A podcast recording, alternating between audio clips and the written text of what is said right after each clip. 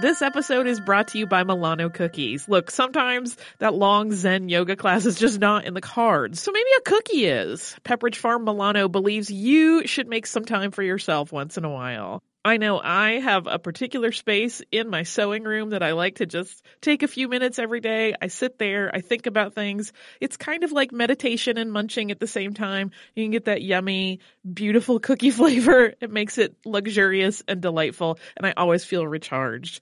Milano cookies are truly a treat worthy of your me time. They're delicate and crispy with luxuriously rich chocolate in the middle. You really want to keep these just for you. So remember to save something for yourself with Pepperidge Farm Milano.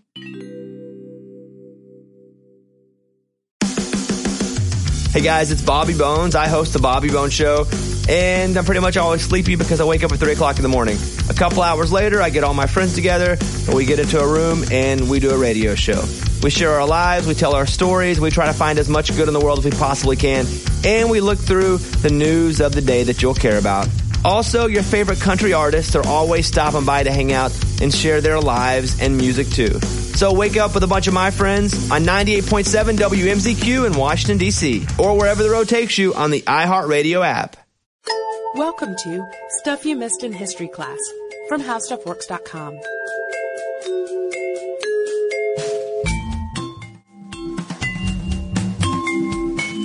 Hello and welcome to the podcast. I'm Deblina Chakraborty. And I'm Sarah Dowdy. And this episode is about a character who almost needs really no introduction. He's one of our most requested topics and probably one of the most gruesome stories that ever gets requested. It gets requested around Halloween a lot. A lot. Well, yes, especially this Halloween because we did Belle Gunness, which was sort of a similar topic. Parallel story. Yep. So, of course, I'm talking about H.H. H. Holmes, whose crimes and murderous exploits were featured in Erik Larson's best selling book, Devil in the White City, which is kind of a chronicle of what was going on in Chicago at the end of the 19th century, particularly as it pertained to the 1893 World's Columbian Exposition, also known as the Chicago World's Fair. The time of the World's Fair is often thought of as a kind is kind of the height of Holmes' criminal activity, which is why he fits into that story. And he's also often called America's first serial killer, although we now know from previous podcasts that others like Belle Gunness may have been close on his heels. But I think what's really interesting about the Holmes story isn't that the bone chilling, gruesome nature of his crimes, it's how he how he really pulled them off. I mean, that's what interests you too, I think, Deblina. Absolutely. I mean, when you learn his story, you find yourself asking over and over again, how did he not get caught? Why did people fall for his schemes and fall into the traps that he set? And why didn't more people report all of the suspicions they were feeling? Exactly. So it's kind of similar to the Belle Gunness story in that way, because I think you sort of ask yourself those kind of questions whenever you have How did a- it get so far? Yes. And there are some ideas about why he was able to get so far, or literally get away with murder for so long. And we'll take a look at those as we tell the story of his crime spree and the sort of house of horrors that he built in Chicago in the late 1800s, which came to be known as Murder Castle. But first, we're going to take a look at his early days and take a look a little bit about what the childhood of a serial killer is like. So Holmes was born Herman W. Mudgett, May 16th, 1861 in Gilmanton, which was a small farming village in New Hampshire. He had a brother and a sister, and his father, Levi, was a farmer and a postmaster. His mother was a very religious woman, and both parents were devout Methodists, but the father was especially strict, and he doled out harsh punishments for even minor bis- misbehavior in his children. Consequently, little Herman Mudgett was beaten quite a lot as a child, and according to a History Magazine article by Phil Jones, Mudgett's father would even use kerosene vapor on the children sometimes to make them be quiet when they were being too noisy. As a child, Mudgett spent a lot of time on his own inventing things like a wind powered device to scare birds off his family farm. A lot of sources also suggest that another early pastime of his was experimenting on animals both dead and alive, which of course basically amounted to torture, though Larson's book suggests that this might have just been speculation on the part of researchers. His only childhood friend was a kid named Tom who died in a fall when they were playing in an abandoned house. Obviously, this was considered an accident at the time, but after learning what you're about to in the rest of this podcast, it might seem more like Mudgett's first victim. suspicious. So Mudgett graduated from school at age 16 and initially went to work as a teacher in New Hampshire. And while he was teaching, he met a woman named Clara A. Lovering, who he just totally won over with his charm. And that's something important to consider for these podcasts too. This sort of power he had over women is really a recurring theme throughout this story. They found him very good looking, of course. He had dark brown hair and blue eyes and a thick mustache, popular at the time. But his manner too was charming. He was affectionate. He had a way of making them feel like they were really the only women in the world. And so he'd get close to them and not just, um, not just in a, uh, like, charming them kind of way. He would actually touch them, and that wasn't exactly appropriate at the time. But instead of being offended by this behavior, um, a lot of women who he met seemed excited by it. Yeah, I mean, I think we've all met someone like that. That person who just sort of really hangs on every word you say, maybe touches your arm when you're having a bad day and you're telling about it, and just kind of makes you feel like you're the only person in the world. Or and potentially creeps you out, depending potentially creeps you out. on how far they take it. yeah, or I guess depending on how observant you are. But And I, I mean, I can see, I can see him crossing that line with with some people. Apparently, he didn't cross the line too much. A lot of women were taken with him, and Mudgett and Clara married on July 4th, 1878, when Mudgett was about 18 years old, and they had one child together, a son. But it didn't take long for the romance here to die out. Mudgett started going away for long periods of time, and then finally just left, even though the two were still legally married. Then Mudgett decided he wanted to study medicine, and so he went to college at age 19. He started out at the University of Vermont in Burlington, where, according to Jones' article, he paid tuition with Clara's inheritance. So we can see maybe a motive for marrying her in the first place here.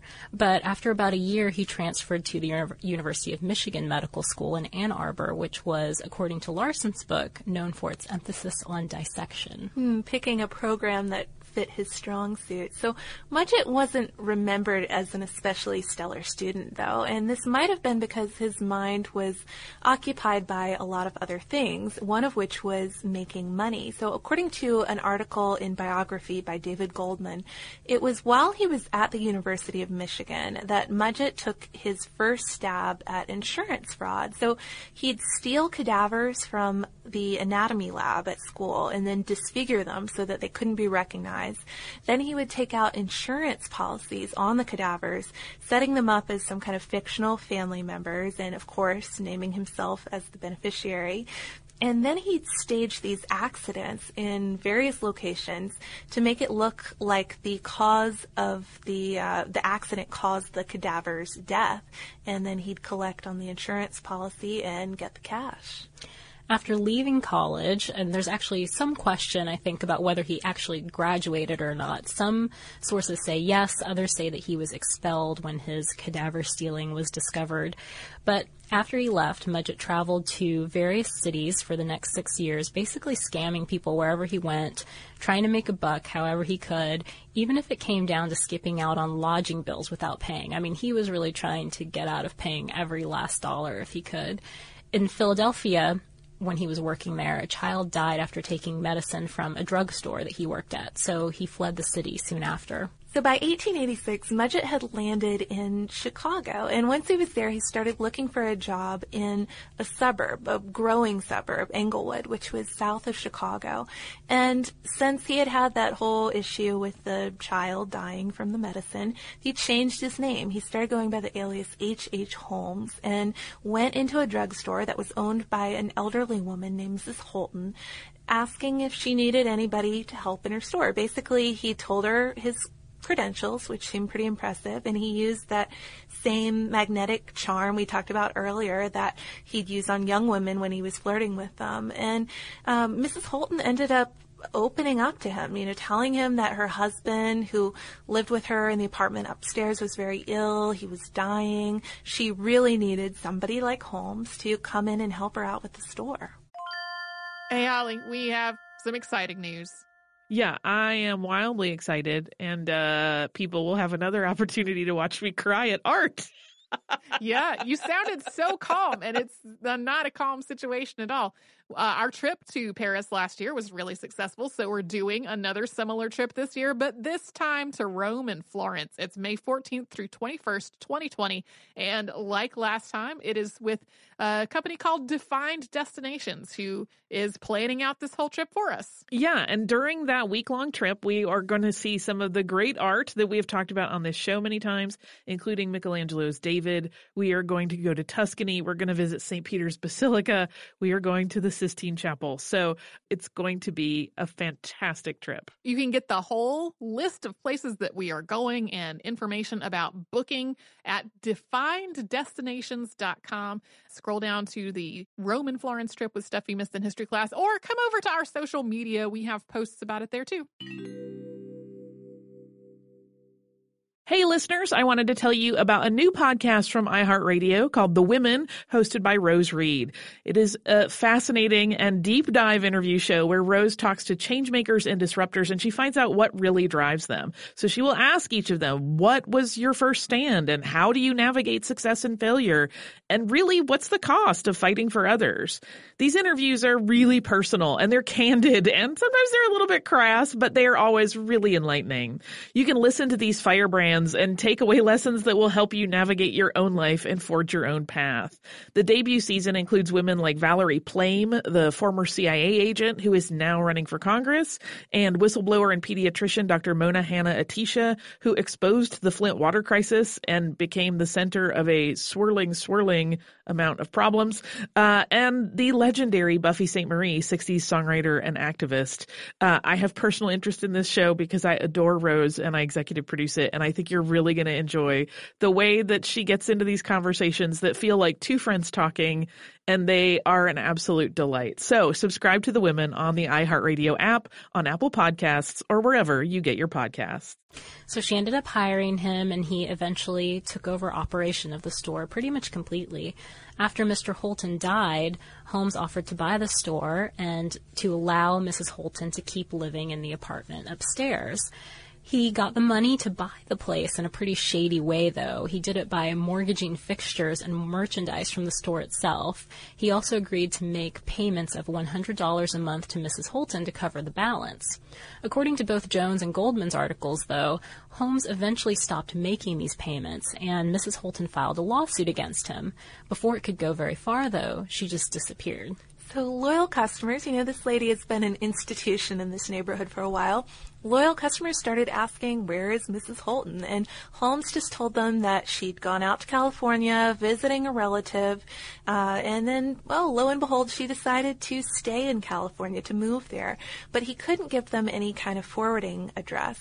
Meanwhile, though, Holmes was proving a, a bit of an institution himself. He built up a following. People, especially female customers, really liked this charming, young, single doctor who had taken over the drugstore and was running a pretty successful business.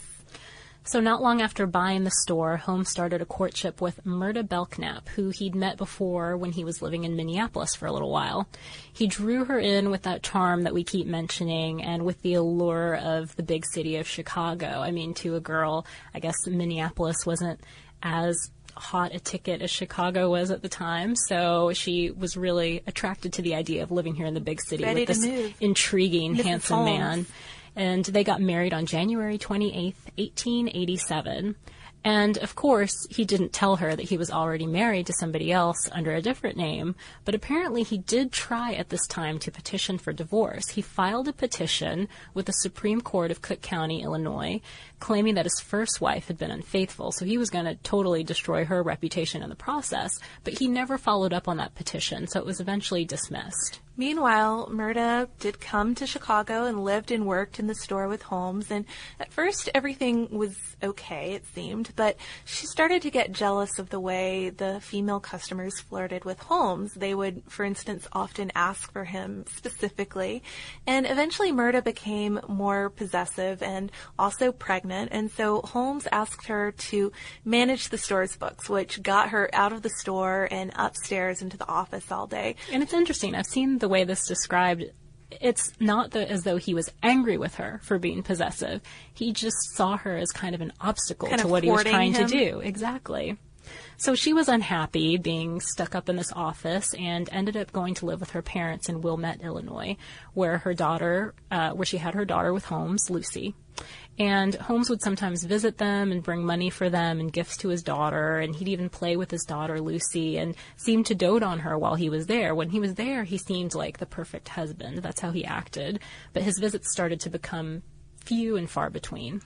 So by this point, Holmes, aka Mudgett, had abandoned two families and he was running this booming business and that was clearly the foremost thing on his mind. So in the summer of 1888, thinking about expanding business even more, he bought a whole block of land across the street at the intersection of 63rd and Wallace in Englewood, which was undeveloped at this point, and he started sketching out some ideas for a new building that he wanted to put there. It was going to be a mixed use development. That's probably what people would call it now.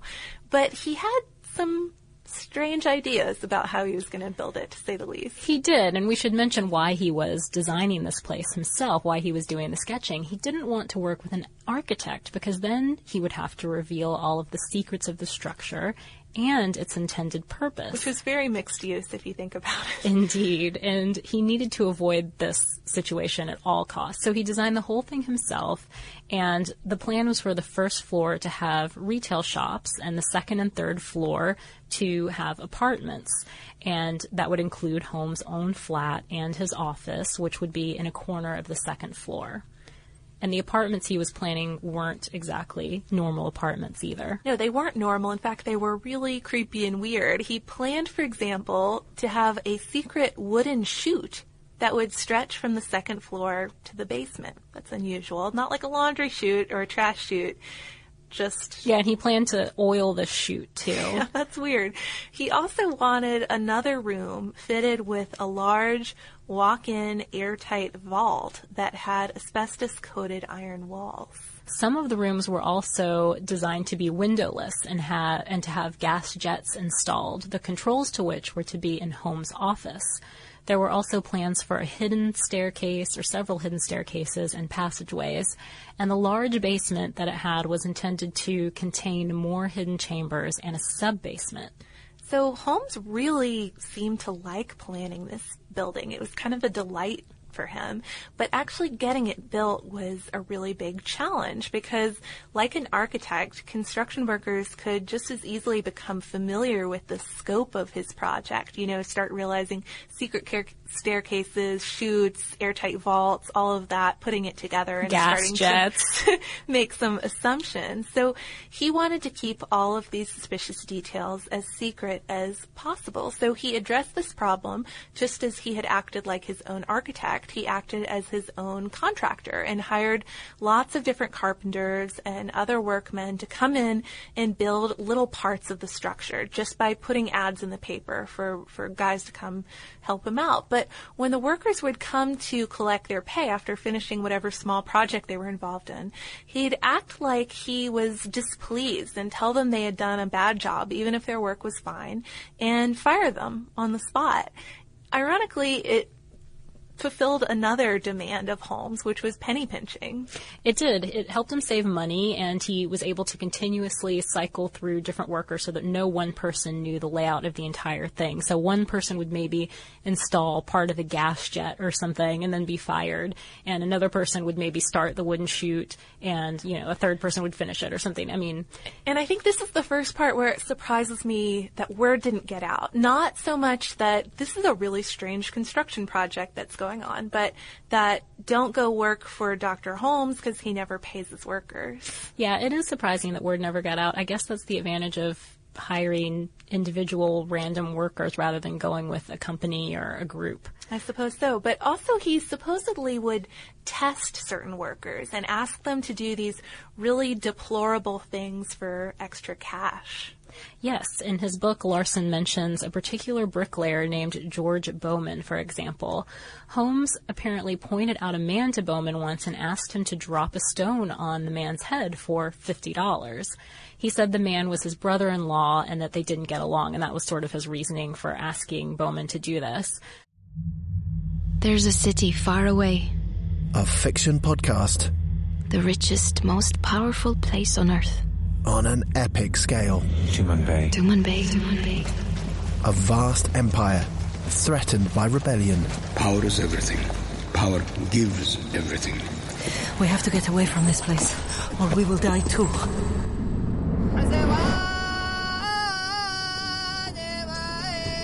The truth makes us strong. Tumanbay is our destiny. History and fantasy collide. They are among us. Who? First a few, and now many. From creators John Scott Dryden and Mike Walker. The only thing I ask of you is total and complete loyalty. Now on the iHeart Podcast Network, Tumanbay. Be sharp and die for Tumanbay! Listen to all episodes of Tumanbay seasons 1 and 2 now for free on the iHeart Radio app, Apple Podcasts, or wherever you get your podcasts. So it's also possible, of course. I mean, we're not sure. It might have been that Holmes had an insurance policy on the brother-in-law, the supposed, you know, quote unquote brother-in-law, but it might have just been a test, as we mentioned. But Bowman ultimately he didn't do it, and he left the job soon after. But he was really creeped out by the situation. But again, didn't go tell anyone about it. There were a few guys, though, who passed these weird tests that Holmes would set up, and over time they became his accomplices. One was a man named Patrick Quinlan, who ultimately became the caretaker of the murder house. Another was Benjamin Pitezel, who was a carpenter who Holmes once posted bail for, and he becomes pretty important later in the story in the second episode. So one disadvantage to working this way, to working rotating through workers, I guess, um, and never working with the same crew for the for an extended period of time, was that it just was really slow. The whole building process was really slow. So Holmes building took years to complete. It was finally done in about May of 1890, and Holmes sold his drugstore across the street. And he apparently told the new owner, the person who bought it, that he wouldn't have to worry much about competition in the area. She'd probably assume to me, don't worry, I won't reopen my drugstore. Yes, but of course, then he went across the street to his new building and immediately opened another drugstore. So I guess the joke was on the new guy. He also opened several other businesses on the building's first floor, including a restaurant and a barber shop. But we're going to focus more on all of those apartments. So the second and the third floors of Holmes's building, they had about 70 rooms initially. But then, as talk of the 1893 World's Fair started to heat up, Holmes decided that he wanted to turn his building into kind of a hotel for the fair. And the fair at that point was set to be located conveniently right down the street from Holmes's building. So perfect location. Making this change, though, from apartments to a World's Fair hotel would not only allow him to get a better fire insurance policy, you know, Holmes always after the best insurance deal, but it would also attract more clients to his building. So in 1891, acting again as his own architect, he planned the necessary adjustments and employed his usual method of rotating through workers so no one person would really catch on to the overall plan, what he was doing. But even though he was still managing to keep his labor costs low by constantly firing workers, he still needed some more cash to get his project completed. So he took advantage of visiting his second wife, Myrta, who's still living in Wilmette with her parents, when her rich uncle, Jonathan Belknap, comes to visit. While Belknap is there, Holmes comes and he brings gifts for everyone and he makes this big show of being a great husband, even though, of course, we know that he's an absentee husband. Belknap was initially suspicious of Holmes because he knew he and Myrta had had a rocky relationship, but over the course of a few days, Holmes does manage to win him over a bit.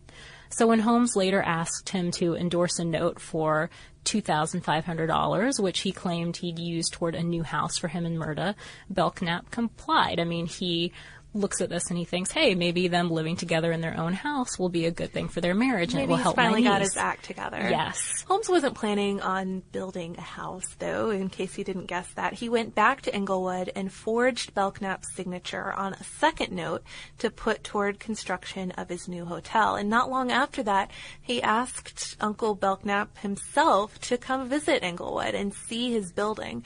And Belknap couldn't quite put his finger on why, but he was really wary about Holmes's offer for some reason. He didn't want to offend him or offend his niece, though, so he agreed to, to go ahead and, and visit the new place. Once he arrived, he got this full tour from Holmes of all the shops on the first floor and then the rooms upstairs. Belknap didn't really have a great impression of the whole thing. He thought it was gloomy and weird, which is a sense that we'll also get from others who visit this place later. Finally, though, Holmes invited Belknap to go on the roof of the building, and Belknap just, at this point, did not feel good about this offer at all. Yeah, I mean, part of it is he just doesn't really like Holmes still, even though he wants to try for the sake of his niece, but he also thinks the situation is kind of strange. Getting strange. Yeah, yeah, getting stranger by the minute. So he makes an excuse saying that he's too old to take on that number of steps. And Holmes just keeps trying, though, and trying to convince him, bragging about the view up there and so forth, and telling him he can check out the construction better from there. But Belknap wouldn't budge. So then Holmes invited Belknap to spend the night.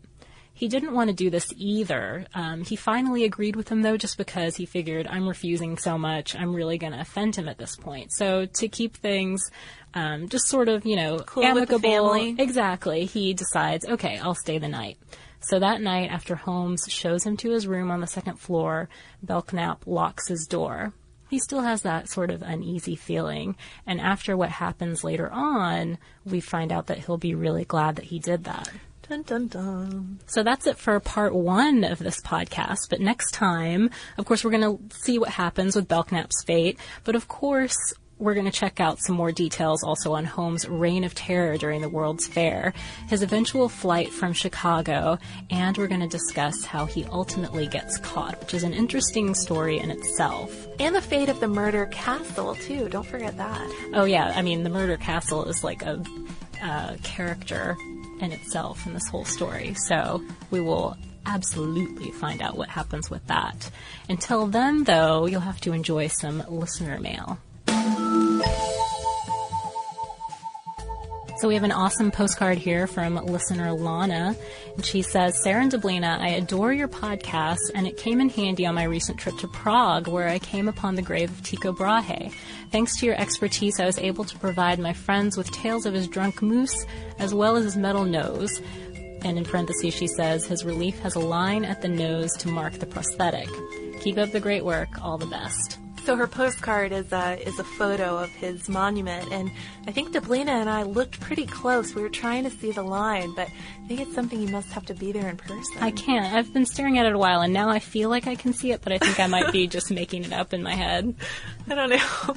Yeah, maybe maybe we should look around the office for a magnifying glass and, and see if we can tell. Check it out. Oh, I trust Lana. So thank you, Lana, and that's a that's another good fact for us to know about Tycho that the nose is even on his tomb. Indeed. And if you want to share any details of your own travels with us or send us some ideas for future podcasts, please write us. We're at historypodcast at howstuffworks.com, where you can also find us on Facebook or on Twitter at Missed in History. And if you want to learn more about other kind of creepy houses, potentially cool houses, they don't all have to be murder castles. We do have an article on eccentric homes with hidden passageways. So be sure to check that out by searching for eccentric homes with hidden passageways on our homepage at www.howstuffworks.com. Be sure to check out our new video podcast, Stuff from the Future. Join How Stuff Works staff as we explore the most promising and perplexing possibilities of tomorrow. The How Stuff Works iPhone app has arrived. Download it today on iTunes.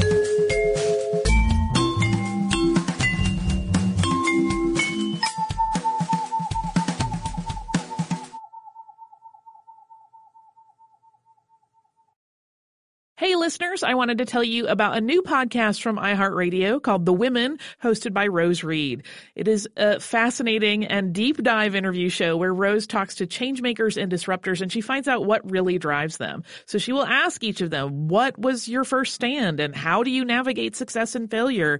And really, what's the cost of fighting for others? These interviews are really personal and they're candid and sometimes they're a little bit crass, but they are always really enlightening. You can listen to these firebrands and take away lessons that will help you navigate your own life and forge your own path. The debut season includes women like Valerie Plame, the former CIA agent who is now running for Congress, and whistleblower and pediatrician Dr. Mona Hanna-Attisha, who exposed the Flint water crisis and became the center of a swirling, swirling amount of problems, uh, and the legendary Buffy Sainte-Marie, 60s songwriter and activist. Uh, I have personal interest in this show because I adore Rose and I executive produce it, and I think you're really going to enjoy the way that she gets into these conversations that feel like two friends talking, and they are an absolute delight. So subscribe to The Women on the iHeartRadio app, on Apple Podcasts, or wherever you get your podcasts. Hi, everyone. I'm Katie Couric here to let you know that my podcast, Next Question with me, Katie Couric, is back for its second season. I'll be diving into some big issues like this country's devastating maternal mortality rate, the rise of astrology, and a little thing called the presidential election. Listen to Next Question. It comes out every Thursday on the iHeartRadio app, Apple Podcasts, or wherever you get your favorite shows.